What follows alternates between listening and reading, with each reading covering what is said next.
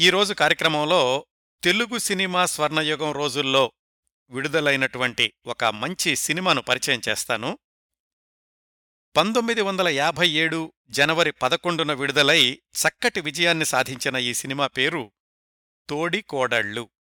అంటే మరొక రెండు వారాల్లో ఈ సినిమా విడుదలై అరవై ఐదు సంవత్సరాలవుతుందన్నమాట అరవై ఐదు సంవత్సరాల తర్వాత కూడా ఒక సినిమా గురించి బోలెడన్ని కబుర్లు చెప్పుకుంటున్నాము అంటేనే ఆ సినిమా నాణ్యతను ఊహించుకోవచ్చు. ఇలాంటి నాణ్యమైన ప్రేక్షకాదరణ పొందిన సినిమాలు వరసగా ఒక పరంపరలాగా విడుదలైనటువంటి సంవత్సరాలు కాబట్టి ఆ దశాబ్దాలను అంటే పంతొమ్మిది వందల యాభై అరవై డెబ్బైల వరకు కూడా తెలుగు సినిమా స్వర్ణయుగంగా పరిగణిస్తారు పరిశీలకులు. కుటుంబగాథా చిత్రాల నిర్మాణానికి కేర్ ఆఫ్ అడ్రస్గా వెలుగొందినటువంటి ప్రతిష్టాత్మకమైన చిత్ర నిర్మాణ సంస్థ అన్నపూర్ణ పిక్చర్స్ ప్రైవేట్ లిమిటెడ్. వాళ్ళు రూపొందించిన రెండవ చిత్రం ఈ తోడికోడళ్ళు. ఈ సినిమాకి ఆ ఏడాది అంటే పంతొమ్మిది వందల యాభై ఏడులో ఉత్తమ ప్రాంతీయ చిత్రంగా రాష్ట్రపతి యోగ్యతాపత్రం కూడా లభించింది. అంతకు మించినటువంటి యోగ్యతాపత్రం ఏంటంటే విశేషమైనటువంటి ప్రజాదరణ లభించినందుకు ఆ రోజుల్లోని తెలుగు గ్రామీణ వాతావరణాన్ని కుటుంబ సంబంధాలను స్వచ్ఛంగా నిజాయితీగా ప్రతిబింబించినందుకు కూడా ఈరోజు మనం ఈ తోడికోడళ్ళు చిత్ర విశేషాలు మాట్లాడుకుంటున్నాం. నా ఉద్దేశంలోనండి ఈ తోడికోడళ్ళు చిత్రానికి చారిత్రక ప్రాధాన్యత చాలా ఉంది అని చెప్పుకోవచ్చు. ఎందుకంటే పల్లెలు పట్నాల సరిహద్దులు చెరిగిపోయి పల్లెటూరి జీవనంలోని స్వచ్ఛతను సోకాళ్డ్ నాగరికత కొత్త పుంతలు తొక్కించి పట్నంతో పాటు పల్లెలు కూడా కాంక్రీట్ జంగిళ్ళుగా మారిపోతున్నటువంటి ఈ రోజుల్లో అరవై ఐదు సంవత్సరాల క్రిందటి గ్రామీణ వాతావరణం ఎలా ఉండేది? ఆ రోజుల్లో అన్నదమ్ముల అనుబంధాలు తోడికోడళ్ళ మధ్య సఖ్యత ఒక్కొక్కసారి అసూయ ఇలాంటివన్నీ ఎలా ఉండేవి? ఇవన్నీ తెలుసుకోవడానికి తోడికోడళ్ళు లాంటి సినిమాలు ఎంతైనా ఉపయోగిస్తాయి. అందుకే ఈ సినిమాకి చారిత్రక ప్రాధాన్యత కూడా ఉందంటున్నారు. ఈ చిత్రం యొక్క నిర్మాణ నేపథ్యం వివిధ విభాగాల్లోని కళాకారులు సాంకేతిక నిపుణులు వాళ్ళను గురించినటువంటి వివరాలు ఈ సినిమాని ప్రేక్షకులు ఆదరించినటువంటి విధానం ఇవన్నీ తెలుసుకోబోయే ముందు తోడికోడళ్ళు చిత్ర కథ గురించి క్లుప్తంగా మాట్లాడుకుందాం. ఈ కథలోని కొన్ని పాత్రల వ్యక్తిత్వాలను కొన్ని సన్నివేశాలను అర్థం చేసుకోవాలంటే ఆనాటి అంటే పంతొమ్మిది వందల యాభై ఏడు నాటి సామాజిక నేపథ్యం గురించి క్లుప్తంగా తెలుసుకోవాలండి. అప్పటికి భారతదేశానికి స్వాతంత్ర్యం వచ్చి పది సంవత్సరాలు కూడా దాటలేదు. అంటే భారతదేశానికి స్వాతంత్ర్యం వచ్చిన తొలి దశాబ్దంలో విడుదలైనటువంటి సినిమా కథ ఇది. అప్పటికింకా ప్రజల్లో దేశభక్తి సామాజిక బాధ్యత పల్లెవాసుల జీవితాల్లో నిజాయితీ ఇలాంటివన్నీ కూడా పుష్కలంగా ఉన్నాయి. అలాగే పల్లె జీవితానికి పట్నవాసానికి వ్యత్యాసం చాలా ఉండేది. పల్లెల నుంచి పట్నానికి వలస వెళ్ళడం అంటే అదేదో ఒక విదేశీ ప్రయాణంలాగా ఉండేది. పట్నవాసం కంటే పల్లె జీవనమే మెరుగు అనేటటువంటి భావన చాలామందిలో ఉండేది. ఈ నేపథ్యంలో రూపొందించబడినటువంటి తోడికోడళ్ళు కథకు మూలం పంతొమ్మిది వందల పదిహేడులోనే బెంగాలీ రచయిత శరత్ బాబు వ్రాసినటువంటి చిన్న నవల నిష్కృతి. సహజంగానే సినిమాకు సంబంధించి సమకాలీన జీవన విధానాలను ప్రతిబింబించడానికి కొన్ని మార్పులు చేస్తారనుకోండి. ఏదేమైనా పంతొమ్మిది వందల పదిహేడులో మూల రచన వెలువడితే పంతొమ్మిది వందల యాభై ఏడులో తోడికోడళ్ళు రూపొందింది అంటే ఆ నలభై ఏళ్ళలో ప్రజల జీవన విధానాల్లోనూ మానవ సంబంధాల్లోనూ విపరీతమైనటువంటి మార్పులు రాలేదు అని అర్థం చేసుకోవాలి మనం. ఈ విషయాలను జ్ఞప్తిలో ఉంచుకుని తోడికోడళ్ళు కథను క్లుప్తంగా గుర్తు చేసుకుందాం. సులువుగా అర్థం చేసుకోవడానికని సినిమాలోని నటీనటుల పాత్రల పేర్లు కాకుండా ఆ నటీనటుల యొక్క పేర్లతోనే కథ చెప్తాను. తోడికోడళ్ళు అంటే ఒక ఇంటి కోడళ్ళు. తోడికోడళ్ళు అవ్వాలంటే అన్నదమ్ములుండాలి కదా? ఈ సినిమా కథ ముగ్గురు తోడికోడళ్ళ చుట్టూతా తిరుగుతుంది అంటే ముగ్గురు అన్నదమ్ములుండాలన్నమాట. ఈ ముగ్గురులో ఇద్దరు సొంత అన్నదమ్ములు మూడో తమ్ముడు వాళ్ళ పెదనాన్నగారబ్బాయి. చిన్నప్పుడే అమ్మా నాన్న పోవడంతోటి ఈ పెదనాన్నగారబ్బాయి పెద్దన్నయ్య దగ్గర పెరిగి పెద్దవాడయ్యాడు. పెద్దన్నయ్య ఎస్వి రంగారావు పెద్ద కోడలు కన్నాంబ. ఎస్వి రంగారావు పట్నంలో మంచి ప్రాక్టీస్ ఉన్నటువంటి లాయరు బాగా సంపాదించాడు. పట్నంలో పెద్ద భవంతి ఒక రైస్ మిల్లు పల్లెటూళ్ళలో బోలెడు పొలాలు. ఆయనకి ముగ్గురు పిల్లలు. అయితే ఆయనకు తన కోర్టు వ్యవహారాలు తప్ప ఇంటి విషయాల్లో ఎప్పుడూ మతిమరుపుగానే ఉండేవాడు. భార్య కన్నాంబ ఎప్పుడూ అనారోగ్యంతోనే ఉంటుంది. వాళ్ళింట్లో వాళ్ళతో పాటు ఉండేటటువంటి తమ్ముడు అంటే పెదనాన్న కొడుకు అనుకున్నాం కదా ఆయన అక్కినే నాగేశ్వరరావు అతని భార్య సావిత్రి వాళ్ళకొక అబ్బాయి. కథ మొదలయ్యే సమయానికి అక్కినే నాగేశ్వరరావు బిఏ పరీక్షలు రాస్తున్నాడు. చదువు పూర్తి కాకుండానే పెళ్ళి సంతానం అన్నమాట. అభ్యుదయ భావాలున్నటువంటి నిజాయితీపరుడు చేతనైనంతలో సమాజ సేవ చెయ్యాలి అనేటటువంటి భావన ఉన్నవాడు ఉద్యోగం కంటే కూడా సొంతంగా కాళ్ళ మీద నిలబడాలి అనుకునేటటువంటి వ్యక్తిత్వం కూడా అక్కినే నాగేశ్వరరావు పాత్రది. ఆయన భార్య పాత్రలో సావిత్రి. సావిత్రి పాత్ర పేరు సుశీల. పేరుకు తగ్గట్టుగానే సహనశీలి. ఇంటి పనులన్నీ కూడా ఆవిడ చేతుల మీదుగానే జరుగుతూ ఉంటాయి. ఎప్పుడూ మంచంలో ఉండేటటువంటి పెద్ద తోడికోడలు కన్నాంబ బాగోగులు అలాగే అందరి పిల్లల క్షేమ సమాచారాలు ఇంట్లో పనులు వంటింటి పనులు అన్నింటినీ కూడా సమర్థవంతంగా నిర్వహిస్తూ ఉంటుంది సుశీల పాత్రధారిణి సావిత్రి. ఎస్వీఆర్కి సొంత తమ్ముడు కూడా ఉన్నాడు. అతను రేలంగి ఆయన భార్య పాత్రలో సూర్యకాంతం వాళ్ళకి ఒక అబ్బాయి. వీళ్ళందరూ పల్లెటూళ్ళలో ఉంటూ అన్నయ్య ఎస్వి రంగారావు పొలాలు చూసుకుంటూ ఉంటారు. సూర్యకాంతం ఒక పాత్ర పోషించింది అంటే ఆ పాత్ర స్వరూప స్వభావాల గురించి వేరే చెప్పాల్సిన అవసరం లేదు కదా? రేలంగికేమో కాస్త పేకాట అలవాటుంది. ఇదండి ముగ్గురు అన్నదమ్ములు ముగ్గురు తోడికోడళ్ళ యొక్క పరిచయం. ఆ సంవత్సరం దసరా పండక్కి పల్లెటూళ్ళలో ఉన్నటువంటి రేలంగి సూర్యకాంతం దంపతుల్ని పట్నానికి రమ్మని ఆహ్వానిస్తాడు అన్నయ్య ఎస్వి రంగారావు. పట్నం వచ్చాక సూర్యకాంతం ఆ ఇంట్లో సావిత్రికి ఉన్నటువంటి ప్రాధాన్యతను గమనించి అసూయతో కుళ్ళుకుంటుంది. సొంత తమ్ముడు కాకపోయినా ఇతను పెద్ద ఆయన ఇంట్లో హాయిగా ఉంటున్నాడు. సొంత తమ్ముడు కుటుంబమైనటువంటి మేమేమో పల్లెటూళ్ళలో నానా ఇబ్బందులు పడిపోతున్నాం అనుకున్నటువంటి సూర్యకాంతం దసరా అయిపోయాక కూడా పల్లెటూరికి వెళ్ళకుండా పట్నంలో ఆ ఇంట్లోనే తిష్టవేస్తుంది భర్త కొడుకుతో సహా. అక్కడ్నుంచి పెద్ద తోడికోడలు అయినటువంటి కన్నాంబకు సావిత్రి అంటే ద్వేషం కలిగేలాగా రకరకాల సన్నివేశాలు సృష్టిస్తుంది సూర్యకాంతం. మొదట్లో ఆ కన్నాంబ కూడా నమ్మదు గాని చెప్పగా చెప్పగా ఆవిడ కూడా సావిత్రి మీద అనుమానం ద్వేషం పెంచుకుంటుంది. ఇదిలా ఉండగా లాయర్ అయినటువంటి ఎస్వీఆర్కి పట్నంలో ధాన్యమిల్లు కూడా ఉండదని చెప్పుకున్నాం కదా? దూరపు బంధువైనటువంటి వైకుంఠం ఆ పాత్ర వేసింది జగ్గయ్య గారు. ఆయన రైస్ మిల్లులో మేనేజర్గా పనిచేస్తూ ఉంటాడు. అతను రేలంగిని తప్పుదోవ పట్టిస్తాడు. పేకాట మందు ఒక వగలాడి పొందు అన్ని అలవాటు చేస్తాడు. వ్యాపారం చేయిస్తాను అని ఆశ చూపించి దొంగతనంగా పెద్దన్నయ్య ఇంట్లో నుంచి డబ్బులు తీసుకొచ్చేలాగా రేలంగిని పురికొల్పుతాడు జగ్గయ్య. అంటే అటు కన్నాంబ మనసులో సూర్యకాంతం విషబీజాలు నాటుతూ ఉండగా ఇటు రేలంగిని జగ్గయ్య తప్పుదోవ పట్టిస్తున్నాడనమాట వీళ్ళందరూ ఆడేటటువంటి చదరంగంలో అక్కినేని సావిత్రి పావులవుతారు. వీళ్ళ ధాటికి తట్టుకోలేని అక్కినేని సావిత్రి పల్లెటూరికెళ్ళి పెద్దన్నయ్య పొలంతో పాటుగా మరికొంత పొలాన్ని కౌలుకు తీసుకుని సాగు చేసుకుంటూ ఉంటారు. వాళ్ళు వెళ్ళిపోయిన దగ్గర్నుంచి సావిత్రి లేని లోటు కన్నాంబకు తెలిసొస్తుంది. పైగా సావిత్రి కొడుకు అంటే కన్నాంబకు విపరీతమైన ప్రేమ. ఆ కుర్రాడి ఎడబాటుని సహించలేక మనోవ్యధకు లోనవుతుంది కన్నాంబ. పల్లెటూరికి అక్కినేని సావిత్రుల కోసం పిండి వంటలు పంపించాలని ప్రయత్నిస్తూ ఉంటుంది కన్నాంబ. వాటిని మధ్యలోనే ఆపేస్తుంది సూర్యకాంతం. కన్నాంబేమో వెళ్ళిపోయాయనుకుంటుంది సూర్యకాంతమేమో వాళ్ళు తీసుకోలేదు వెనక్కి పంపించారు అని అబద్ధాలు చెప్తుంది కన్నాంబకు. ఇట్లాగా వాళ్ళ మధ్య అగాధాన్ని మరింతగా పెద్దది చేస్తూ ఉంటుంది. ఇంకోవైపు అటు జగ్గయ్య రేలంగితోటి ఇంట్లో డబ్బులన్నీ తోడేస్తూ ఉంటాడు. చివరికి పల్లెటూరి రైతు తిరుపతయ్య ఆ పాత్ర ధరించింది చదలవాడ. ఆయన దగ్గర అన్నగారు తీసుకున్నట్లుగా దొంగనోటు రాసి డబ్బులు తీసుకుంటాడు రేలంగి. ఇవేమీ పట్టించుకునేటటువంటి తీరిక ఉండదు ఆ పెద్దన్నయ్య ఎస్వి రంగారావుకి. ఆ నోటు డబ్బులు వసూలు కోసమని తిరుపతయ్య గొడవ చేస్తుంటే బావగారి పరువు కాపాడ్డం కోసమని పల్లెటూళ్ళలో ఉన్న సావిత్రి తన ఇంట్లో ఉన్న నగలు ఇచ్చేస్తుంది.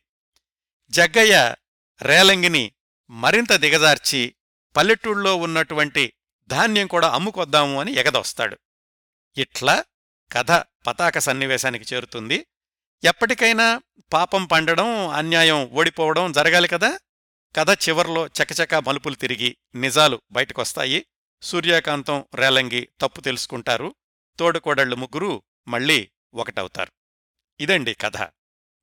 బంధాలు అనుబంధాలు అసూయలు అపార్థాలు మనస్పర్ధలు ఎడబాట్లు పశ్చాత్తాపాలు మళ్ళీ కలుసుకోవడాలు ఇవి ఆ రోజుల్లో వచ్చినటువంటి చాలా సినిమాల్లో టిపికల్ ఫార్ములాకి అవసరమైనటువంటి దినుసులు. కాకపోతే తోడికోళ్ళళ్ళు చిత్రం యొక్క ప్రత్యేకత ఏమిటంటే ఎక్కడా సాగదీసినట్లుగా లేకపోవడం పాత్రలు సన్నివేశాలు అత్యంత సహజంగా రూపుదిద్దుకోవడం నటీనటులందరి యొక్క సహజ నటన ముఖ్యంగా ఆదుర్తి సుబ్బారావు గారి దర్శకత్వ ప్రతిభ ఇవన్నీ కలిసి తోడికోడళ్ళు చిత్రాన్ని ఒక ప్రత్యేక చిత్రంగా నిలబెట్టాయి అని చెప్పుకోవచ్చు. ఇప్పుడు ఈనాటి బిజీ జీవితంలో చాలా వేగవంతమైన జీవితంలో ఆ సినిమాని చూసినా కానీ ఎక్కడా విసుగనిపించదు. ఆనాటి జీవన విధానాలను యథాతథంగా ఇప్పుడు మన కళ్ళ ముందు చూస్తున్నట్లుగా ఉంటుంది. ఇప్పుడు ఈ సినిమాలోని వివిధ విభాగాల గురించిన వివరాలు అలాగే నేపథ్య కథనాలు తెలుసుకుందాం. ఇప్పుడు మీకు చెప్పబోతున్నటువంటి విశేషాల్లో కొన్నింటిని ఆనాటి రూపవాణి అనే సినిమా పత్రిక నుంచి తీసుకున్నాను. మరికొన్ని విశేషాలు మిత్రులు సీనియర్ జర్నలిస్ట్ ప్రభు గారు దుక్కిపాటి మధుసూదన్ రావు గారిని ప్రత్యేకంగా ప్రత్యక్షంగా ఇంటర్వ్యూ చేసి రాసినటువంటి పంతొమ్మిది వందల తొంభై మూడులోని వ్యాసం నుంచి తీసుకున్నాను. అలాగే మిత్రులు వి. బాబురావు గారు పదిహేను సంవత్సరాల క్రిందట నవ్య వీక్లీ కోసమని ఆయన సేకరించిన ప్రత్యేక సమాచారం నుంచి కొన్ని సంగతులు తీసుకున్నాను. వీళ్ళందరికీ హృదయపూర్వకంగా కృతజ్ఞతలు తెలియచేస్తూ తోడికోడళ్ళు వివిధ విభాగాల విశేషాలకి వెళదాం. ముందుగా నిర్మాత దర్శకుల గురించి తెలుసుకుందాం. నిర్మాత దుక్కిపాటి మధుసూదన్ రావు గారు అన్నపూర్ణ పిక్చర్స్ ప్రైవేట్ లిమిటెడ్కి మేనేజింగ్ డైరెక్టర్.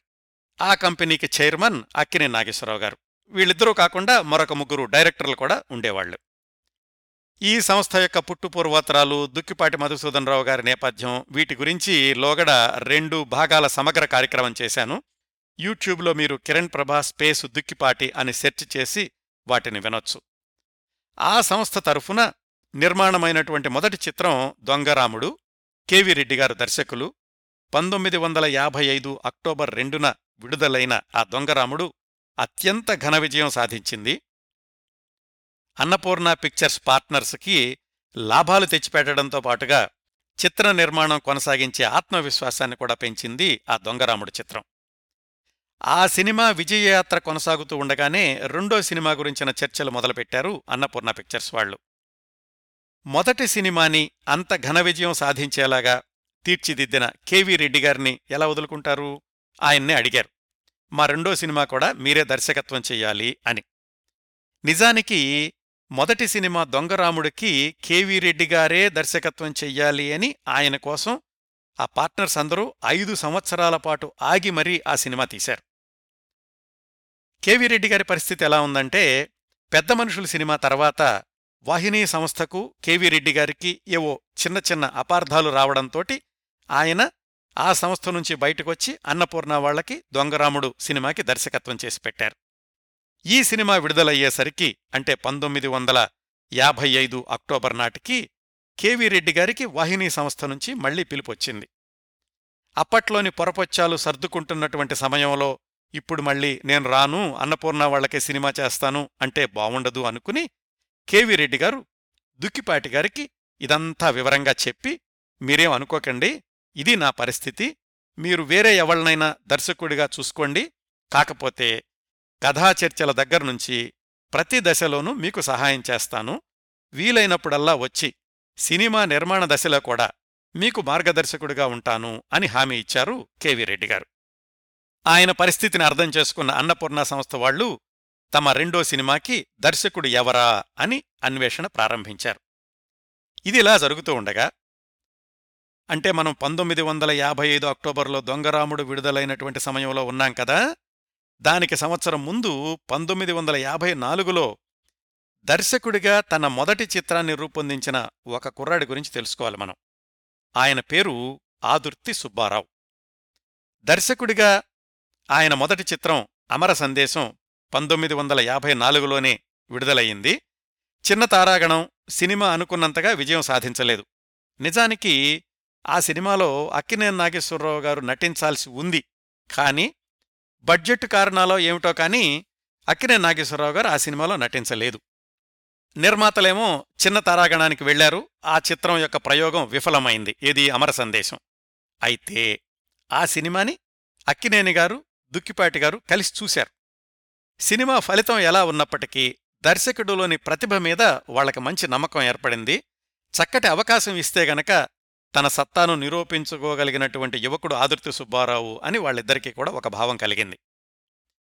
పంపిణీదారైనటువంటి నవయుగ శ్రీనివాసరావు గారిని సంప్రదించారు. ఇలాగా రెండో సినిమాకి ఎవర్ని దర్శకుడిగా పెట్టుకుందామని. ఆయనేవో వేరే వేరే పేర్లు చెప్పారు. అవి మధుసూదన్ రావు గారికి ఇష్టం లేదు. ఈ చర్చలు ఇలా సాగుతున్నటువంటి సమయంలోనే అక్కినే నాగేశ్వరరావు గారు అల్లావుద్దీన్ అద్భుత దీపం సినిమా షూటింగ్ కోసమని కాశ్మీర్ వెళ్ళారు ఇంకా తమ రెండో సినిమాకి దర్శకుడు ఎవరా అనేది నిర్ణయించుకోలేకపోయారు మధుసూదన్ రావు గారు. సరే ఎప్పుడైనా సలహా కావాలంటే అడగండి అని చెప్పారు కదా కేవీరెడ్డి గారు? ఆయన్ని కలుసుకుని విషయం చెప్పారు మధుసూదన్ రావు గారు కేవీరెడ్డి గారు కాస్త ఆలోచించి ఆదుర్తి సుబ్బారావు అనే కురవాడితో నేను కలిసి పనిచేయలేదు కానీ అతని గురించి తెలుసు. ఒకసారి నా దగ్గరకు వచ్చాడు అసిస్టెంట్ డైరెక్టర్గా పనిచేస్తానని అప్పటికి నా దగ్గర ఖాళీ లేక నేను అవకాశం ఇవ్వలేకపోయాను. కాకపోతే మీరు ఇప్పుడు అతనికి ఛాన్స్ ఇస్తే కనుక కేవీ రెడ్డి గారు చేసినటువంటి సంస్థలో నాకు అవకాశం వచ్చింది అనేటటువంటి భావనతోటి కృతజ్ఞతతోటి భయభక్తులతోటి పనిచేస్తాడు. అలాగే మీరు ఒక హిట్ చిత్రం తర్వాత ఆయనకి అవకాశం ఇస్తున్నారు కాబట్టి చాలా బాధ్యతాయుతంగా కృషి చేస్తాడు. అది కూడా కాకుండా ఆయన ఎడిటర్ కూడా. అందువల్ల ఫిలింని పొదుపుగా ఎలా వాడాలో నిర్మాణం యొక్క బడ్జెట్ ఎలా తగ్గించాలో వీటన్నిటి మీద ఆయనకి అవగాహన ఉంటుంది. తప్పకుండా అతన్ని దర్శకుడిగా పెట్టుకోండి అని కేవి రెడ్డి గారు కేవలం సలహానే కాకుండా దానికి సహేతుకమైనటువంటి వివరణ విశ్లేషణ ఇచ్చారు మధుసూదన్ రావు గారికి.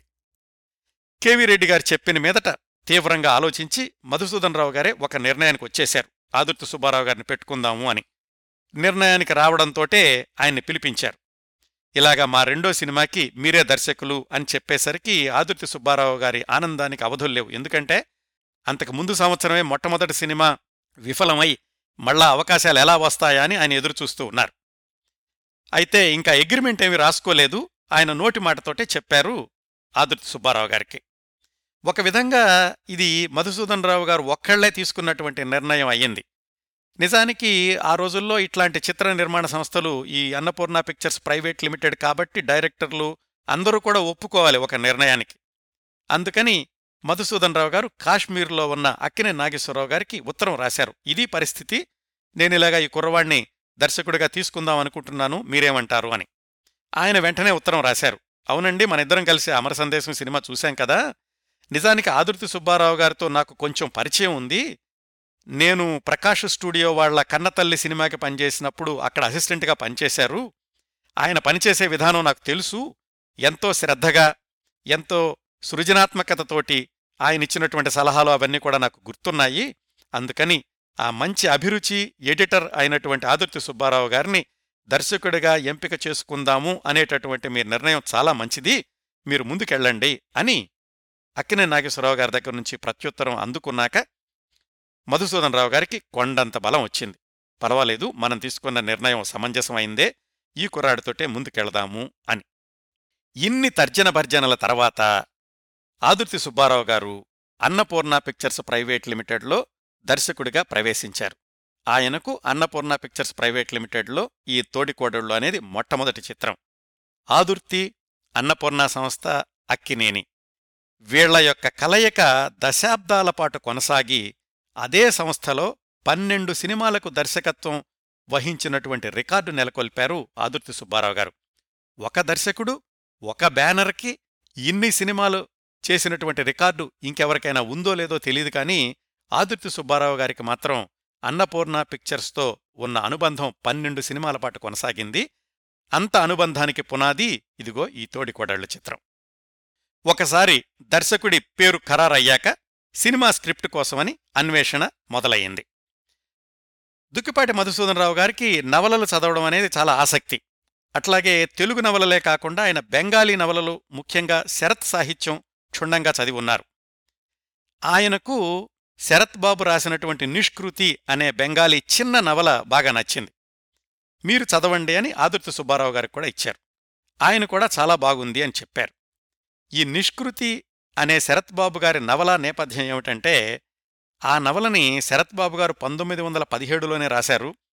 నిజానికి ఆ సమయానికి అంటే పంతొమ్మిది వందల యాభై ఐదు చివరి సమయానికి శరత్ బాబు గారు రాసినటువంటి నాలుగైదు బెంగాలీ నవలలు తెలుగులో సినిమాలుగా వచ్చినాయి. ముఖ్యంగా దేవదాసు అందరికీ తెలిసిందే. అట్లాగే శరత్ బాబు నవలల్లో ఉన్నటువంటి కుటుంబ నేపథ్యాలు కుటుంబ సంబంధాలు అవన్నీ తెలుగు వాతావరణానికి చాలా వరకు దగ్గరగా ఉంటాయి. అందువల్ల కూడా ఈ నిష్కృతి అనే నవల మధుసూదనరావు గారికి ఆదుర్తి సుబ్బారావు గారికి ఇద్దరికీ నచ్చింది. అంతేకాకుండా శరత్ బాబు గారి ఈ నిష్కృతి అనే కథకి ఎంత ప్రజాదరణ లభించిందంటే ఆ రోజుల్లో ఈ నిష్కృతి అనేటటువంటి చిన్న నవలనే బెంగాలీ భాషలో పంతొమ్మిది వందల యాభై మూడులో సినిమాగా తీశారు. తర్వాత అదే కథని తోడికోడళ్ళు అయిపోయాక చాలా సంవత్సరాలకి పంతొమ్మిది వందల డెబ్భై ఎనిమిదిలో కూడా బెంగాలీలోనే సినిమాగా తీశారు. అంతేకాకుండా పంతొమ్మిది వందల ఎనభైలో బాసు చటర్జీ హిందీలో అప్నే పరాయే అనేటటువంటి పేరుతో తీశారు. అంతమంది దర్శకుల్ని ఆకట్టుకుంది అంతమంది ప్రేక్షకుల్ని కూడా అలరించింది ఈ నిష్కృతి అనేటటువంటి కథ. ఇప్పుడు మనం మాట్లాడుకునే పంతొమ్మిది వందల యాభై ఐదు చివరికి నిష్కృతి ఒకసారి బెంగాలీలో సినిమాగా వచ్చి ఉందన్నమాట. దాన్ని వీళ్ళిద్దరూ బావుంది అనుకున్నాక కెవి రెడ్డి గారికి చూపించి ఆయనకి చెప్పారు ఇదండి నవల దీన్ని మేము ఇలా మారుద్దాం అనుకుంటున్నాము అని. ఆయన కూడా ఆ నవల చదివాక ఆదుర్తి సుబ్బారావు గారు మధుసూదనరావు గారు చేద్దామనుకున్నటువంటి మార్పులు కూడా ఆయన సమీక్షించాక చాలా బావుంది మీరు ముందుకెళ్ళండి చక్కటి నిర్ణయం తీసుకుంటున్నారు. అయితే ఈ కథలో హాస్యం పాలు తక్కువగా ఉంది. మనం ప్రస్తుతం నడుస్తున్నటువంటి ట్రెండ్ ప్రకారం హాస్యం కాస్త బలంగా ఉండాలి. అందుకోసమని చెప్పి ఇందులో రేలంగిని ఎగదోసే పాత్ర ఇంకొకటుంటే బావుంటుంది అని జగ్గయ్య పాత్రకు సూచన మాత్రంగా ఆయన సలహా ఇచ్చారు. అక్కడ్నుంచి ఆదిత్య సుబ్బారావు గారు దుక్కిపాటి మధుసూదనరావు గారు మాటల రచయితగా అనుకున్నటువంటి ఆత్రేయ గారు ముగ్గురూ కలిసి ఈ నిష్కృతి నవలని తోడికోడళ్ళుగా మార్చేటటువంటి క్రమంలో కసరత్తు మొదలుపెట్టారు. ఇట్లా దర్శకుడు కథ సిద్ధమయ్యింది. ఇంకా నటీనటుల విషయానికొస్తే అక్కినే నాగేశ్వరరావు గారి సొంత సంస్థ కాబట్టి తప్పనిసరిగా ఆయనకు ప్రధాన పాత్ర ఉంటుంది. అలాగే ఆయన పక్కన అప్పటికే చక్కటి జంటగా పేరు పొందిన సావిత్రి గారు హీరోయిన్. ఇంకా ఎస్వి రంగారావు గారు కన్నంబ గారు రేలంగి గారు సూర్యకాంతం గారు. వీళ్ళది చక్కటి సమతుల్యత ఉన్నటువంటి జంటలు. ఆయా పాత్రల యొక్క స్వభావరీత్యా వాళ్ళు ఖచ్చితంగా అచ్చుగుద్దినట్టుగా సరిపోతారు ఆ పాత్రలకి. అందుకని నటీనటుల ఎంపిక విషయంలో ఎక్కడా కూడా ఏమాత్రమైన ఇబ్బందులు ఎదురుకాలేదు. జగ్గయ్య గారు కూడా అప్పుడే సినిమాల్లో పైకొస్తూ ఉన్నారు. ఆయనకు కూడా అదనంగా చేర్చినటువంటి పాత్ర. ఆయన కెరీర్కి మంచిదైంది ఈ సినిమాకి కూడా అదనపు ఆకర్షణగా నిలిచింది. ఇలా కథా చర్చలు ముగిసి నటీనటులను గురించి ఆలోచించుకుంటున్నప్పుడు ఆదుర్తి సుబ్బారావు గారికి ఒక ఆలోచన వచ్చింది. ఈ సినిమాని ఒకేసారి తెలుగు తమిళ భాషల్లో నిర్మిస్తే ఎలా ఉంటుంది అని. ఎందుకని? అక్కినే నాగేశ్వరరావు గారు అప్పటికే ఐదారు సినిమాల ద్వారా తమిళ ప్రేక్షకులకి చిరపరిచితులు. అట్లాగే సావిత్రి గారు కన్నంబ గారు ఎస్వి రంగారావు గారు వీళ్ళందరూ కూడా తెలుగుతో పాటుగా తమిళ చిత్రరంగంలో కూడా మంచి పేరు తెచ్చుకున్నారు. అలాగే ఇంకొక పాత్ర రాజసులోచన గారు. ఆవిడకు కూడా తమిళంలో చాలామంది అభిమానులున్నారు. ఇలా వీళ్ళందరూ తమిళ ప్రేక్షకులకు కూడా చాలా చేరువైనటువంటి నటీనటులు కాబట్టి ఈ సినిమాని ఏక సమయంలో తమిళంలో కూడా తీస్తే బావుంటుంది అని ఆదుర్తి సుబ్బారావు గారు అనుకున్నారు. ఆయన అనుకోవడమే కాకుండా అన్నపూర్ణ పిక్చర్స్ ప్రైవేట్ లిమిటెడ్లో ఉన్న డైరెక్టర్ని అందరినీ ఒప్పించాలి కదా? దానికి ఆయన ఇంకొక ఆలోచన కూడా చెప్పారు. ఏంటంటే తెలుగు తమిళం రెండింటిలోనూ నటించేటటువంటి నటీనటులకి ఒకటిన్నర పారితోషికం ఇస్తే చాలు. అంటే రెండు సినిమాల్లో నటించారు కాబట్టి డబుల్ పారితోషికం కాకుండా ఒకటిన్నర ఇస్తే సరిపోతుంది అప్పట్లో ఉన్నటువంటి వాళ్ళు మాట్లాడుకునే మాటల ప్రకారం. అంటే తెలుగులో ఎవరికైనా యాభై వేలిస్తే తెలుగు తమిళం రెండింట్లో నటించినందుకు డెబ్బై ఐదు వేలు ఇస్తే సరిపోతుంది. అట్లా ఈ బడ్జెట్ ఖర్చులన్నీ వేసుకుని ఒక ప్రణాళిక సిద్ధం చేసుకుని ఆదుర్తి సుబ్బారావు గారు అన్నపూర్ణ పిక్చర్స్ ప్రైవేట్ లిమిటెడ్లోని భాగస్వామ్యుల్ని అలాగే దిక్కుపాటి మధుసూదనరావు గారిని అందర్నీ కూడా ఒప్పించగలిగారు. ఆ విధంగా తెలుగులో తోడికోడళ్ళు తమిళంలో యంగవీట్టు మహాలక్ష్మి అనే పేరుతోటి ఒకేసారి నిర్మిద్దాము అని నిర్ణయానికొచ్చారు అందరూ కలిసి. ప్రధాన పాత్రలైతే వీళ్ళే అక్కిన నాగేశ్వరరావు గారు సావిత్రి కన్నాంబ ఎస్వి రంగారావు రాజసులోచన ఇంకా మిగతా పాత్రలకి జగ్గయ్య పాత్రలోనేమో తమిళంలో నంబియార్ని అనుకున్నారు రేలంగి సూర్యకాంతం ఆ జంట బదులు తంగవేలు సుందరీబాయిల్ని ఎంపిక చేసుకున్నారు. ఇదంతా గమనిస్తున్నటువంటి మద్రాసులోని చిత్ర పరిశ్రమ ఏమనుకుందంటే కేవీ రెడ్డి గారు దర్శకత్వం చేయటం లేదు వీళ్ళ సినిమాకి. ఎవరో కొత్త కుర్రవాణ్ణి తీసుకున్నారు. ఆ కొత్త కుర్రవాడి మొదటి సినిమా సరిగ్గా ఆడలేదు. పైగా ఇదేదో బెంగాలీలో ఉన్నటువంటి చిన్న నవల.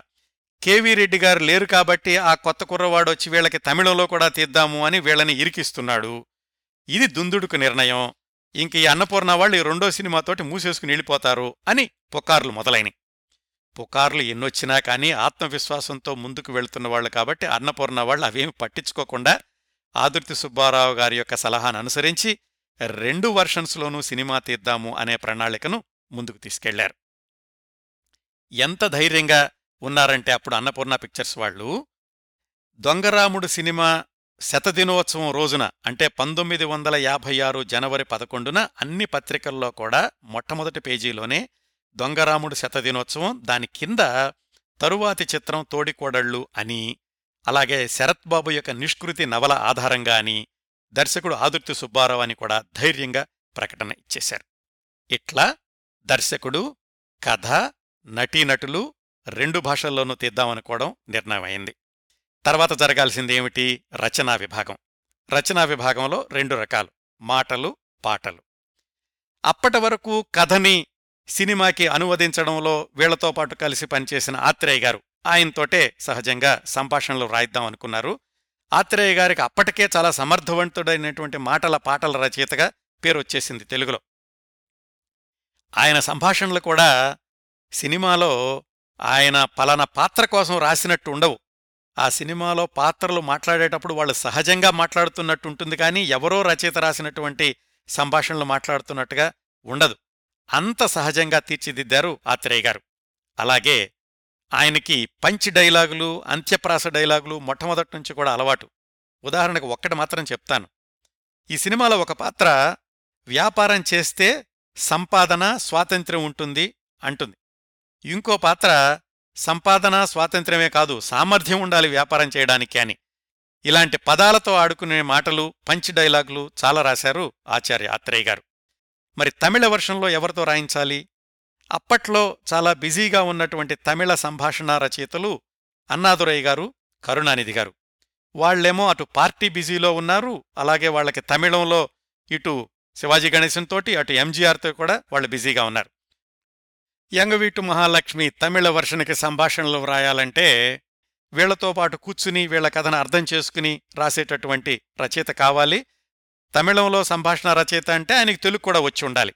అట్లా వాళ్ళు వెతుకుతూ ఉండగా కనిపించిన కుర్రవాడు సివి శ్రీధర్ చెంగల్పట్టు శ్రీధర్.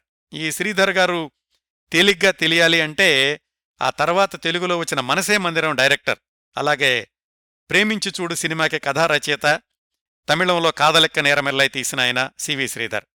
అన్నపూర్ణ పిక్చర్స్ వాళ్ళు ఆయన పేరు అనుకునే సమయానికి శ్రీధర్ గారు తమిళంలో నాటకాలు రాశారు స్టేజీ డ్రామా రైటర్గా మంచి పేరు తెచ్చుకున్నారు. ఆయన్ని సంప్రదించారు. ఆయన సంప్రదించడానికి కూడా ఒక కారణం ఉంది. ఆయన తెలుగు మూలాలున్నటువంటి వ్యక్తి. ఎప్పుడో నెల్లూరుకి చెందిన వాళ్ళు వాళ్ళ తాత ముత్తాతలు తర్వాత వాళ్ళు మద్రాసులోనూ తమిళనాడులోనూ స్థిరపడడంతోటి ఆయన తమిళుడు అయ్యాడు కానీ ఆయనకి తెలుగు బాగా వచ్చు. అందుకని ఆయన్ను ఈ యంగవీటు మహాలక్ష్మి తమిళ వర్షన్కి సంభాషణలు రాయడానికని ఆయన నియమించుకున్నారు. ఈ విధంగా కథ అయ్యింది సంభాషణలైని నటీనటులయ్యారు రెండు వర్షన్స్ ఎలా తీయాలో కూడా ప్రణాళిక సిద్ధమైంది. తర్వాత రచనా విభాగంలో కావాల్సింది పాటల రచయితలు. తెలుగులో పాటలు రాయడానికి నలుగురు రచయితల్ని ఎంపిక చేసుకున్నారు.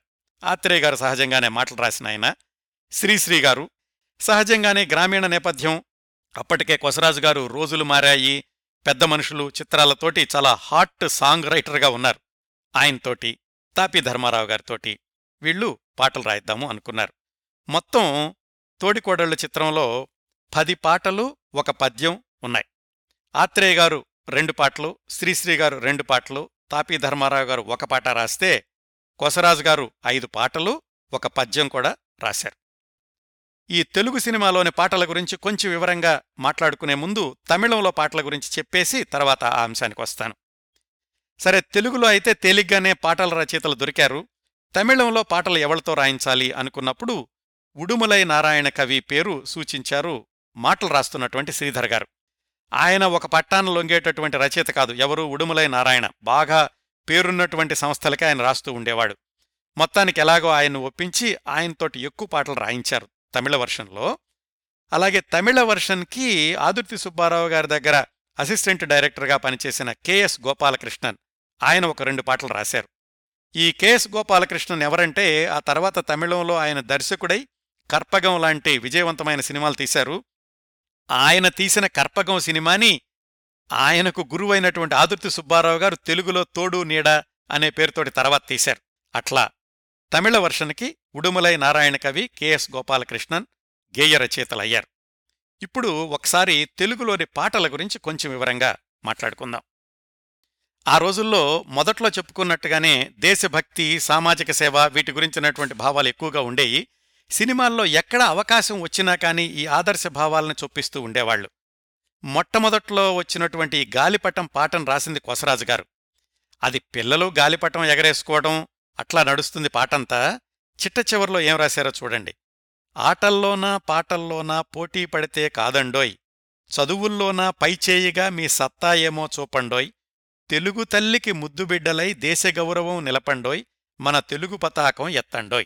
పాట ఎలాంటిదైనా కాని ఇలా దేశభక్తి భావాలను పొదగడం అనేది ఆ రోజుల్లో ఒక ఆనవాయితీగా ఉంటూ ఉండేది.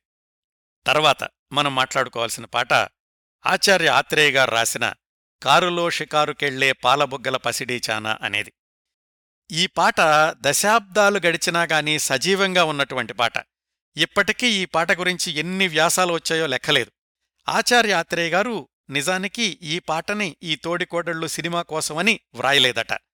దానికి రెండు మూడు వర్షన్స్ ఉన్నాయి. ఆత్రేయ గారు ఎప్పుడో ఒకసారి నెల్లూరులో ట్యూషన్స్ చెప్తూ ఉండేవాళ్ళు అప్పుడు ట్యూషన్స్కి వచ్చేటటువంటి ధనవంతుల అమ్మాయిల్ని చూసి ఈ పాట రాశారు. అని ఒక వర్షన్ ఉంది. అలా కాకుండా ఆచార్య ఆత్రేయ గారికి మెరీనా బీచ్కి వెళ్ళే అలవాటుంది.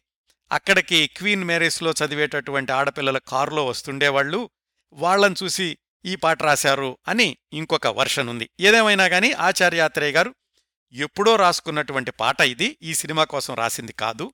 ఈ సినిమాలో అక్కినే నాగేశ్వరరావు పాత్ర భావకవిగా ఏదో ఒక పాట ఊహించుకుంటూ రాయాలి అనే సన్నివేశాన్ని దుక్కిపాటి మధుసూదనరావు గారు చెప్పినప్పుడు ఆత్రేయ గారు ఇదిగోండి నా దగ్గర ఎప్పుడో రాసిన పాట ఉంది దీనికి సరిపోతుందేమో చూడండి అంటే ఆ విధంగా ఆత్రేయ గారు ఎప్పుడో రాసిన పాటని ఈ సినిమాలో పెట్టుకున్నారు.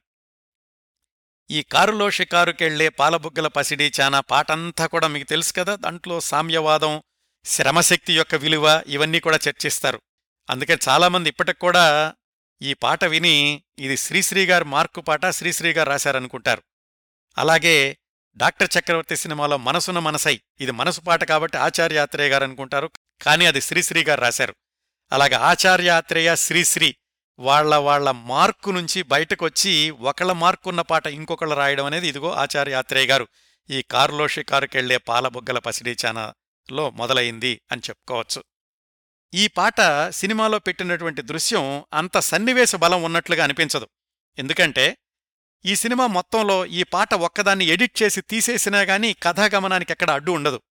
కానీ ఈ పాట ఎందుకు అంతగా ప్రజాదరణ పొందింది అంటే ఇందులో ఉన్నటువంటి భావం కోర్స్ మాస్టర్ వేణుగారి సంగీతం కూడా అనుకోండి. ఈ పాట గురించి ఇంకొక విశేషం ఏమిటంటే ప్రముఖ రచయిత బుచ్చిబాబు గారు ఆ రోజుల్లో ఈ పాట విని ఈ పాట గురించి అంటే పద్నాలుగు పంక్తులున్నటువంటి ఈ పాట గురించి ఆయన ఆరు పేజీల సుదీర్ఘ వ్యాసం రాశారు. అంటే పాటను కేవలం పొగుడుతూనే కాదు. ఎక్కడెక్కడ పొగడాలో అక్కడక్కడ పొగిడారు. ఎక్కడెక్కడ విమర్శించాలో అక్కడక్కడ విమర్శించారు. ఎక్కడెక్కడ ఈ పాటలో ఔచిత్యం లేదో దాన్ని ఎత్తి చూపించారు. అయితే బుచ్చిబాబు గారు ఒక దృశ్యం ఊహించుకున్నారు. ఒక అమ్మాయి కారులో వెళుతోంది. కవి ఆ కారుకు ఎదురెళ్తున్నాడు లేకపోతే పక్కనున్నాడు. అలాంటప్పుడు కవి ఈ పాట రాశాడు అని ఊహించుకుని ఆయన ఆ వ్యాసంలో చాలా వివరంగా చర్చించారు. మీకెవరికైనా ఆసక్తి ఉంటే గనక యూట్యూబ్లో డిస్క్రిప్షన్లో బుచ్చిబాబు గారు రాసినటువంటి ఆ వ్యాసం లింక్ ఇస్తున్నాను. మీకు ఆసక్తి ఉంటే చదవచ్చు. అదండి కారులో షికారుకెళ్ళే పాలబొగ్గల పసిడి చానా పాట గురించినటువంటి కొంత విశేషం. ఆ తర్వాత మనం చెప్పుకోవాల్సినటువంటి పాట కొసరాజు గారు రాసిందే ఆడుతూ పాడుతూ పనిచేస్తుంటే అలుపు సొలిపేమున్నది ఈ పాట చిన్న నేపథ్యం ఏమిటంటే ఈ సినిమా అనుకుంటున్నటువంటి ఒక సంవత్సరం ముందే రోజులు మారాయి చిత్రం వచ్చింది. ఆ చిత్రంలో ఏరువాక సాగారోరన్న పాట ఎంత హిట్ అయిందో మీ అందరికీ తెలుసు కదా? అట్లా ఆ పాట ఛాయలుండేలాగా ఈ సినిమాలో కూడా ఏదైనా ఒక పాట పెడదాము అనుకున్నారు దుక్కిపాటి మధుసూదన్ రావు గారు. ఎందుకంటే పల్లెటూరు నేపథ్యం ఉంది. అక్కినేని సావిత్రి పల్లెటూరు వెళ్ళి అక్కడ వ్యవసాయం చేసుకునేటప్పుడు వాళ్ళ మీద చిత్రీకరించేలాగా ఎరువాకా సాగారోరన్న అన్న పాటకి ధీటుగా ఉండేలాగా ఒక పాట కావాలని కొసరాజు గారిని అడిగినప్పుడు ఆయన రాసిచ్చినటువంటి పాట ఈ ఆడుతూ పాడుతూ పనిచేస్తుంటే అనేది. ఈ పాట కూడా ఇప్పటికి కూడా సంగీత ప్రియుల్ని అలరిస్తుంది. అలాగే హుషారైన పాటగా పల్లెటూరు వాళ్ళందరూ కూడా పాడుకునేటువంటి పాటగా ఇప్పటి కూడా ప్రజల నోళ్ళల్లో నానుతూ ఉంది ఈ ఆడుతూ పాడుతూ పనిచేస్తుంటే అనే పాట. ఈ పాట రాసినప్పుడట కొంచెం అనుమానం వచ్చిందట ఆత్రేయ గారికి. అంటే కొసరాజు గారు రాస్తూ ఉండగా ఆత్రేయ గారు గమనిస్తూ ఉండగా ఆయనకేమనిపించిందంటే తీరని కోరికలు ఊరింపంగా ఓరగంట నన్ను చూస్తూ ఉంటే అనే మాటుంది తీరని కోరిక అనేది సెన్సార్ వాళ్ళకేమైనా ఇబ్బంది అవుతుందేమో అని ఆత్రేయ గారు ఒక సందేహం వెలిబుచ్చారు. అలాగే చెదిరి జారిన కుంకుమ రేఖలు పెదవులపైన మెరుస్తూ ఉంటే తీయని తలపులు నాలో ఏవో తికమక చేస్తూ ఉన్నవి. తీరని కోరికలేమిటి? తీయని తలుపులేమిటి? దీంట్లో ఏమైనా రెండో అర్థం వస్తోందా? అని సెన్సార్ వాళ్ళు కోడిగుడ్డుకి ఈకలు పీకుతారేమోనని ఆత్రేయ గారు సందేహం వెలిబుచ్చారు. కాకపోతే అందరూ చర్చించుకున్న మీదట చిత్రీకరణలో అలాంటిదేం ఉండదు కాబట్టి ఆ సన్నివేశ బలం దృష్ట్యా ఇందులో ఉన్నటువంటి సాహిత్యం వేరే అర్థం వచ్చే అవకాశం లేదు అని అందరూ ఒక నిర్ణయం తీసుకుని ఇలాగే ఉంచుదాము అనుకుని ముందుకెళ్ళారు. సెన్సార్ విషయంలో కూడా ఎప్పుడూ అభ్యంతరం రాలేదనుకోండి ఆ తర్వాత. ఈ సినిమాలో మరొక హిట్ పాట కొసరాజు గారు రాసింది. టౌను పక్కకెళ్ళొద్దురా డింగరి అనేది.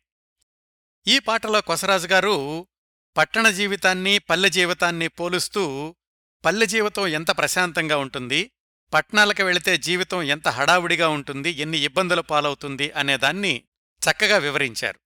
ఇవండి కొన్ని పాటల గురించి. ఇట్లా దర్శకుడు కథ మాటలు పాటలు రెండు వర్షన్సు ఇంతవరకు పూర్తయింది ప్రణాళిక. తర్వాత సంగీత దర్శకుడు. రోజులు మారాయి చిత్రానికి పల్లెటూరి నేపథ్యం ఉన్న ఆ సినిమాకి సంగీత దర్శకత్వం వహించి ప్రజాదరణమైనటువంటి పాటలను రూపొందించిన మాస్టర్ వేణుగారిని ఈ తోడికోడళ్ళు సినిమాకి సంగీత దర్శకుడిగా తీసుకున్నారు.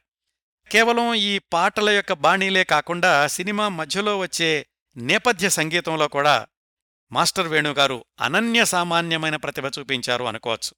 ఒకసారి మళ్ళా ఈ సినిమా చూసినప్పుడు కన్నాంబ మంచంలో పడుకున్న ఆవిడ జ్వరంతో బాధపడుతున్నప్పుడు ఇచ్చినటువంటి బ్యాక్గ్రౌండ్ మ్యూజిక్ని గమనించండి. ఆ సినిమాలోది కాదు అని ఆ మ్యూజిక్ బిట్టు ఒక్కదాన్ని బయటకు తీసి చూపించినా కానీ ఇది ఇటీవల కాలంలో ఆధునిక సినిమాలో వచ్చినటువంటి నేపథ్య సంగీతం అంటారు. అంత అద్భుతమైనటువంటి సంగీతాన్ని అందించారు మాస్టర్ వేణుగారు ఇంకా ఈ చిత్రంలో గాయని గాయకుల విషయానికొస్తే ఘంటసాల గారు జిక్కీ గారు సుశీల గారు మాధవపెద్ది గారు. సుశీల గారు దొంగరాముడి సినిమాలో జమున పాత్రకు ప్లేబ్యాక్ పాడారు. అప్పట్లో అందరూ అన్నారు ఆవిడ స్వరం చాలా పీలగా ఉంది అని. ఈ సినిమాలో అంటే తోడికోడళ్ళలో సుశీల గారు హీరోయిన్ సావిత్రి గారికి పాటలు పాడారు. అప్పట్లో వ్యాఖ్యానాలు చేసిన వాళ్ళందరూ కూడా ఈ సినిమాలో సుశీల గారి మధురమైన కంఠాన్ని విని మెచ్చుకోకుండా ఉండలేకపోయారు. ఇంకొక విశేషం ఏమిటంటే తర్వాత రోజుల్లో ప్రముఖ దర్శకులైన కళాతపస్వి కె. విశ్వనాథ్ గారు ఈ సినిమాకి సౌండ్ రికార్డిస్టుగా పనిచేశారు. అలాగే ఆదుర్తి సుబ్బారావు గారి దగ్గర ఫస్ట్ అసిస్టెంట్ డైరెక్టర్గా పనిచేసింది. తర్వాత రోజుల్లో మరొక ప్రముఖ దర్శకులు విక్టరీ మధుసూదనరావు గారు వి. మధుసూదనరావు గారు. ఇంత పకడ్బందీగా ప్రణాళికలన్నీ సిద్ధం చేసుకున్నాక షూటింగ్ ప్రారంభమైంది. ఆ రోజుల్లో చాలా తెలుగు సినిమాలు షూటింగ్ జరిగినటువంటి వాహిని స్టూడియోలోనే ఈ సినిమా కూడా షూటింగ్ ప్రారంభమైంది. వాహిని స్టూడియో అనగానే చక్రపాణి గారు ఉంటారు కదా ఈ సినిమా ఇలా తీస్తున్నారు అని తెలిసి ఆయనకి చాలా ఆసక్తికరంగా అనిపించింది. ఎందుకంటే శరత్ సాహిత్యాన్ని తెలుగులోకి అనువదించిన మొట్టమొదటి వాళ్ళల్లో చక్రపాణి గారు ఒకరు. నిజానికి చక్రపాణి గారు రాసినటువంటి తెలుగు అనువాదాన్నే దుక్కిపాటి మధుసూదన్ రావు గారు కూడా చదివారు. అందుకని చక్రపాణి గారికి ఏమనిపించిందంటే ఇంత చిన్న కథని వీళ్ళు మూడు గంటల సినిమాగా ఎలా తీస్తున్నారు అని ఆయనకు ఒక పజిల్లాగా అనిపించింది. ఆయన మధుసూదన్ రావు గారిని ఆదుర్తి సుబ్బారావు గారిని అడిగి ఆ స్క్రిప్టు తీసుకెళ్ళి మొత్తం చదివి షూటింగ్ కూడా ఎప్పుడూ వచ్చి వీళ్ళు ఎలా తీస్తున్నారు అని గమనిస్తూ ఉండేవాళ్ళట చక్రపాణి గారు. ఈ షూటింగ్ అంతా ఎక్కువగా వాహిని స్టూడియోలో జరిగింది. చాలా కొద్ది భాగం మాత్రం మద్రాసులోని అవుట్డోర్ షూటింగ్లో తీశారు. ఉదాహరణకి ఈ సినిమా ప్రారంభంలో వచ్చే గాలిపటం పాట దాన్ని కోడంబాకంలో ఎవరో ఒక ధనవంతుల ఇంట్లో తీశారట. ఈ సినిమాలో ముఖ్యమైనటువంటి భాగం పల్లెటూరి జీవనం ఉంది కదా? దానికోసమని మద్రాసుకి పద్దెనిమిది కిలోమీటర్ల దూరంలో గూడూరు దగ్గర జనపసత్రం అనే ఊళ్ళో శ్రీనివాసల నాయుడు అనే ఆయన పొలాల్లో తీశారు. ఆయన కొసరాజు గారికి మంచి మిత్రుడట. మధుసూదన్ రావు గారు వీళ్ళు కూడా కొసరాజు గారిని పంపించారు. ఇలాగ పల్లెటూరి వాతావరణం ఎక్కడ బావుంటుందో చూడండి మీకు రోజులు మారాయి తోటి అనుభవం ఉంది కదా అని. అట్లా కొసరాజు గారి మిత్రుడైనటువంటి శ్రీనివాసల నాయుడు గారి పొలాల్లో ఈ ఆడుతూ పాడుతూ పనిచేస్తుంటే గాని తర్వాత పాట గాని పల్లెటూళ్ళలో చిత్రీకరించిన రెండు మూడు పాటలు గాని ఆ దృశ్యాలన్నీ కూడా అక్కడ చిత్రీకరించారు. సినిమా టైటిల్స్లో కూడా రాశారు. జనపసత్రం వాసులైనటువంటి శ్రీనివాసుల నాయుడు గారికి కృతజ్ఞతలు అని. టౌను పక్కకెళ్ళొద్దురా డింగరి అనే పాటను కూడా పల్లెటూళ్ళలోనే తీశారు. ఆ పాటకు నర్తించింది ఈవి సరోజ గారు. తర్వాత ఇద్దరు మిత్రులు సినిమాలో హీరోయిన్ అయ్యారు. అలాగే నృత్య దర్శకుడు ఏకే చోప్రా గారు. ఇంకొక పాట ఉంటుంది. దసరా పండుగ సందర్భంగా అయ్యవారు అందరూ కలిసి ఎస్వి రంగారావు గారింటికి వస్తారు. ఆ పాట శ్రీరస్తు శుభమస్తు అనేది. ఆ పాటలో నర్తించినటువంటి పిల్లలు నటరాజ నాట్య నిలయం అనే డాన్స్ స్కూల్ నుంచి వచ్చినటువంటి పిల్లలంట. ఇలా షూటింగ్ కార్యక్రమాలన్నీ కూడా కొనసాగుతూ వచ్చినయి ఈ తోడికోడళ్ళు చిత్రానికి పంతొమ్మిది వందల యాభై ఆరో సంవత్సరంలో. ఇంకా నటీనటుల నటన విషయానికొస్తే బహుశా కథా నేపథ్యం పాత్రల యొక్క వ్యక్తిత్వ చిత్రణ క్యారెక్టరైజేషన్ వీటి వల్లనేమో కానీ ఏ ఒక్కరూ కూడా నటిస్తున్నట్లుగా ఉండదండి. బాల నటీనటులు చివరికి కుక్కతో సహా. ఈ సినిమా హీరో ఎవరు అంటే ఆనాటి హీరోల జాబితాలో అక్కినేని గారున్నారు కాబట్టి ఆయనే హీరో అని చెప్పాలి. నిజానికి ఈ చిత్రానికి హీరో కథ అలాగే ట్రీట్మెంట్. ఇంకో మాట చెప్పండి అంటే సావిత్రి ధరించిన సుశీల పాత్ర ఈ కథకి హీరో అని చెప్పాలి. ఎందుకంటే ఆ పాత్రలో అన్ని షేడ్సు ఉన్నాయి. మొదట్లో సహనం అందరికీ తల్లో నాలుకలాగా ఉండడం తన పిల్లల్ని తోడికోడలు పిల్లల్ని కూడా సొంత పిల్లల్లాగా చూసుకునే మాతృత్వం ఆ తర్వాత తోడికోడలు కన్నాంబ అపార్థానికి గురైనప్పుడు మానసిక సంఘర్షణ భర్తతో కలిసి పల్లెటూరు వెళ్ళి పొలం పనులు చేయడం పొలంగట్టు మీద భోజనం చేసే దృశ్యాన్ని కూడా ఆనందంగా స్వీకరించడం మళ్ళీ బావగారి పరువు కాపాడడం కోసం నగలు ఇచ్చేయడం ఇట్లా ఒక్కొక్క సన్నివేశంలో ఒక్కొక్క భావోద్వేగం పలికించాలి. అట్లాగే ఆడుతూ పాడుతూ పనిచేస్తుంటే పాటలో అక్కినేనికి ధీటుగా గోడవేస్తూ నీళ్ళు తోడాలి. అట్లా వెయ్యడాన్ని ఒక్క పూటలోనే నేర్చుకుని ఎక్కడా సమతుల్యత చెడకుండా ఆ ఆడుతూ పాడుతూ పనిచేస్తున్నటువంటి పాటలో నటించారు సావిత్రి గారు. ఇవన్నీ ఒకసారి గమనిస్తే సావిత్రి మహానటి ఎందుకయ్యారో ఎలా అయ్యారో అర్థమవుతుందండి. ఇంకా Akkineni S V R Kannamba Suryakantham Relangi వీళ్ళకి వాళ్ళు ధరించినటువంటి పాత్రలన్నీ కూడా కొట్టిన పిండిలాంటివే కాస్త ప్రత్యేకంగా చెప్పుకోదగింది జగ్గయ్య గారి పాత్ర. ఆయన డైలాగ్ టైమింగ్స్ కానీ అట్లాగే మాట్లాడేటప్పుడు పక్కవాళ్ళని కొట్టడం అనేటటువంటి ఆ మేనరిజం కానీ వీటన్నిటినీ గమనిస్తే సినీ రంగానికి వచ్చిన తొలి రోజుల్లోనే ఎంత పరిణితి చెందిన నటన ప్రదర్శించారో జగ్గయ్య గారు అర్థమవుతుంది. ఆదుర్తి సుబ్బారావు గారికి ఇది రెండో సినిమా కాబట్టి ఇంకా ఆయన మార్క్ సింబాలిక్ దృశ్యాలు అంటే కుంకుమ జారి పెదవుల మీద పడుతుంది అన్నప్పుడు కుంకుమను క్లోజప్లో చూపించడం పెదవులను క్లోజప్లో చూపించడం ఇలాంటి సింబాలిక్ దృశ్యాలు ఎక్కువగా కనిపించవు. అంటే ఇందాక నేను చెప్పిన దృశ్యం లేదండి ఈ సినిమాలో. సాధారణంగా తర్వాత వచ్చినటువంటి ఆదుర్తి సుబ్బారావు గారి సినిమాలను గమనిస్తే ఈ సింబాలిక్ దృశ్యాలు ఎక్కువగా కనిపిస్తూ ఉంటాయి. బహుశా ఇది రెండో సినిమా కాబట్టి అలాంటి దృశ్యాలు ఎక్కువగా లేవు. కాకపోతే కథని సరళంగా సూటిగా ఎక్కడా జర్కులు లేకుండా నడపడంలో అద్భుతమైనటువంటి ప్రతిభను ప్రదర్శించారు ఆదుర్తి సుబ్బారావు గారు. పాటల చిత్రీకరణలో ప్రత్యేకంగా చెప్పుకోవాల్సింది ఈ ఆడుతూ పాడుతూ పనిచేస్తుంటే అనేది. మరి ఆ పాట చిత్రీకరణలో డాన్స్ మాస్టర్ పాత్ర ఎంతుందో దర్శకుడు ఆదుర్తి గారి పాత్ర ఎంతుందో కానీ అతి తక్కువ షాట్లతో ఒకే దృశ్యం లాంటి ఆ పాటను చిత్రీకరించడం చిత్రీకరించి ప్రేక్షకుల్ని అలరించడం అనేది ప్రత్యేకంగా చెప్పుకుని తీరాలి. అఫ్కోర్స్ మాస్టర్ వేణుగారి సంగీతం చేర్చినటువంటి అదనపు విలువను కూడా మనం ఈ సందర్భంలో మర్చిపోకూడదు. ఇంకా ఈ సినిమా విడుదల విజయం గురించి మాట్లాడుకోబోయే ముందు ఈ సినిమాను గురించి మరొక రెండు మూడు విశేషాలు చెప్తాను. ఈ సినిమాలో ఒక కుక్క కూడా ప్రధానమైనటువంటి పాత్రలో ఉంటుంది. నిజానికి తోడికోడళ్ళు సినిమా ట్రీట్మెంట్ రాసుకుంటున్నప్పుడు ఒక ఆవు అనుకున్నారట. ఈ పెద్దన్న ఎస్వి రంగారావు గారింట్లో ఉండేటటువంటి ఆవుతో కొన్ని విచిత్రాలు చేయిద్దాం అనుకున్నారు కానీ చివరి నిమిషంలో ఆవు కాకుండా కుక్కగా మారింది ఆ పాత్ర. ఎలా జరిగిందంటే మదనపల్లిలో అక్కినే నాగేశ్వరరావు గారికి ఒక అభిమాని ఉన్నాడు. ఆయన పేరు జయరాం నాయుడు. అప్పుడప్పుడు అక్కిన నాగేశ్వరరావు గారికి ఉత్తరాలు రాస్తుండేవాడు ఆయన. ఒకసారి ఆయన నా దగ్గర ఒక ఆల్సేషియన్ పెంపుడు కుక్క ఉంది అది ఎలా చెప్తే అలా చేస్తుంది మీ సినిమాల్లో ఎప్పుడైనా అవసరమైతే వాడుకోండి అని ఒక ఉత్తరం రాసి దాంతోపాటుగా ఆ కుక్క ఫోటోలు కూడా పంపించారట ఆ జయరాం నాయుడు గారు అక్కిన నాగేశ్వరరావు గారికి. అవి అక్కిన నాగేశ్వరరావు గారు మధుసూదనరావు గారితో పంచుకున్నారు. అది చూసిన వెంటనే మధుసూదనరావు గారు దర్శకుడు ఆదుర్తి గారిని అలాగే కళాదర్శకుడు ఎస్ కృష్ణారావు గారిని వాళ్ళిద్దరినీ పిలిచి మీరు మదనపల్లి వెళ్ళి ఈ కుక్కను చూసిరండి అని కారులో పంపించారు. వాళ్ళు అక్కడికి వెళ్ళి ఆ కుక్కను చూశాక నిజంగానే ఆ జయరాం నాయుడు గారు రాసినటువంటి ఉత్తరంలో చెప్పినట్టుగానే ఆ కుక్క ఏది చెప్తే అది ఎలా చేయమంటే అలాగా క్షణాల్లో చేసేయడం గమనించారు. సినిమాకి అదనపు ఆకర్షణ అవుతుంది అని చెప్పి వాళ్ళంతకుముందు అనుకున్న ఆవు పాత్రని కుక్కగా మార్చారు. నిజంగానే ఆ కుక్క అప్పుడప్పుడు చేసేటటువంటి పనులు అంటే అక్కినే నాగేశ్వరరావు గారు కూర్చుని సిగరెట్ తీసుకురా అంటే అక్కడికి వెళ్ళి సిగరెట్ తీసుకురావడం అలాగే చిట్ట చివరిలో జగ్గయ్య స్కూటర్ని తరుముతూ వెళ్ళడం చిట్ట చివరి దృశ్యం కూడా ఆ కుక్కతోటి జై హింద్ అనే ఎండ్ కార్డుని చూపించడం ప్రేక్షకులకు సరికొత్తగా అనిపించింది. ఇంకొక విశేషం ఏమిటంటే ఈ సినిమాలో ఎస్వి రంగారావు గారి దగ్గర శంకరయ్య అనే గుమస్తా పాత్ర ఉంటుంది. ఆ పాత్ర వేసిన ఆయన పేరు బొడ్డపాటి కృష్ణారావు. ఎందుకు ప్రత్యేకంగా చెప్తున్నానంటే చిన్న పాత్ర అయినా కానీ ఆ బొడ్డపాటి కృష్ణారావు గారు ఎన్టీ రామారావు గారి భార్య బసవరామతారకం గారికి మాస్టారట. ఆయన సినిమాల్లో వేషాలు వెయ్యాలనే ఆసక్తి ఉందని మద్రాసు వచ్చినప్పుడు ఎన్టీ రామారావు గారు ఆయనకి తెలిసిన వాళ్ళకి చెప్పి చిన్న చిన్న వేషాలు ఇప్పిస్తూ ఉండేవాళ్ళు మద్రాసులో ఉంటూ సినిమాల్లో చిన్న చిన్న వేషాలేస్తూ ఎన్టీ రామారావు గారి పిల్లలకి ఇంటి దగ్గర ట్యూషన్లు కూడా చెప్తూ ఉండేవాడట ఆయన. ఇంకా ఈ సినిమాలో ప్రత్యేకంగా చెప్పుకోవాల్సిన మరికొన్ని పాత్రలు బాల నటీ నటులు. ఈ సినిమాలో మొత్తం ఐదారుగురు పిల్లలుంటారు.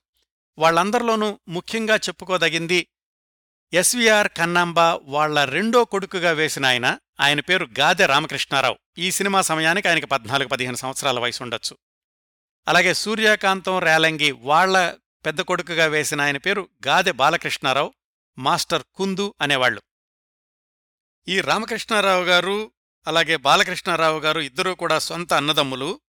అప్పట్లో రేడియో అన్నయ్యగా ప్రసిద్ధి చెందిన బాలానందం సంఘాన్ని నడిపినటువంటి జ్ఞాపతి రాఘవరావు గారికి మేనల్లుళ్ళు. చిన్నప్పుడే తండ్రిని పోగొట్టుకున్నటువంటి ఈ అన్నదమ్ములిద్దరినీ చేరదీసి మేనమామగారే పెంచి పెద్ద చేశారు. ఇందులో ఈ రామకృష్ణారావు అనే ఆయన పాటలు కూడా పాడారు కొన్ని రోజులు. పెళ్ళి చేసి చూడు సినిమాలో మాస్టర్ కుందు అంటే తన తమ్ముడికి పాటలన్నీ కూడా ఈ అన్నయ్య రామకృష్ణారావు గారు పాడారు. మల్లీశ్వర్లో చిన్న నాగరాజుకు పాటలు పాడింది కూడా ఈ గాదె రామకృష్ణారావు గారే.